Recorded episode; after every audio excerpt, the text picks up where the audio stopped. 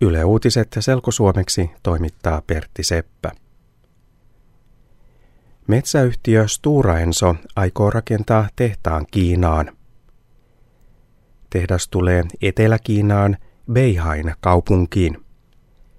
Tehtaan rakentaminen alkaa ehkä tämän vuoden lopulla ja rakentaminen kestää noin kaksi vuotta. Stura Enso aikoo tehdä Kiinan tehtaassa sellua ja kartonkia. Sellua tehdään puusta ja sitä tarvitaan paperin valmistamiseen. Kartonki on paksua paperia, josta voidaan tehdä esimerkiksi erilaisia pakkauksia.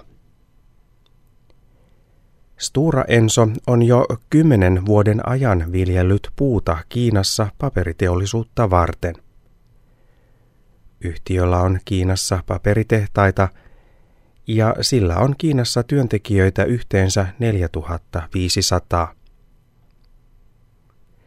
Stura Enso käyttää rahaa uuteen Kiinan tehtaaseen noin 1,6 miljardia euroa. Tämä on suurin investointi, jonka Suomen teollisuus on koskaan tehnyt, Stura Enso kertoo. Tietotekniikan palveluyhtiö Tieto vähentää työntekijöitä. Yhtiö aikoo irtisanoa yhteensä jopa 1300 työntekijää eri maissa. Suomessa ehkä noin 500 työntekijää saa potkut. Tieto vähentää työntekijöitä, koska se aikoo säästää rahaa. Yhtiön tavoite on, että se säästää työntekijöitä vähentämällä 50 miljoonaa euroa vuoteen 2014 mennessä. Yhtiö sanoo, että sen täytyy säästää rahaa, että se selviää kansainvälisessä kilpailussa. Tieto tarjoaa tietotekniikkapalveluita – ja yhtiö toimii monessa maassa. Yhtiöllä on toimintaa eniten Suomessa ja muissa Pohjoismaissa, Venäjällä ja Puolassa. Yhtiöllä on työntekijöitä yhteensä 18 000.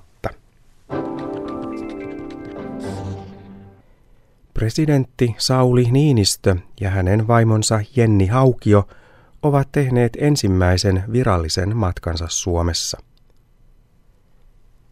Matka alkoi Salosta, jossa Sauli Niinistö on syntynyt. Salossa presidenttipari vieraili Nokian tehtailla. Lisäksi presidenttipari kävi Salon torilla, jonne oli tullut satoja ihmisiä katsomaan maan uutta presidenttiä. Salosta presidenttiparin matka jatkui Forssaan. Sauli Niinistön presidenttikausi alkoi maaliskuun alussa. Tänään on kevätpäivän tasaus. Yö ja päivä ovat nyt yhtä pitkiä. Tämän jälkeen täällä pohjoisessa päivät vain pitenevät ja yöt lyhenevät, kun kuljemme kohti kesää. Varsinainen kesäaika alkaa ensi sunnuntaina. Silloin kelloja siirretään tunnilla eteenpäin.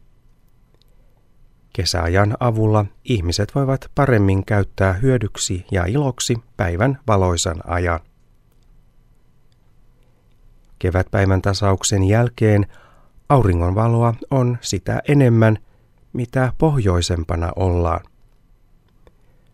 Pohjoisnavalla Aurinko ei laske seuraavan puolen vuoden aikana ollenkaan.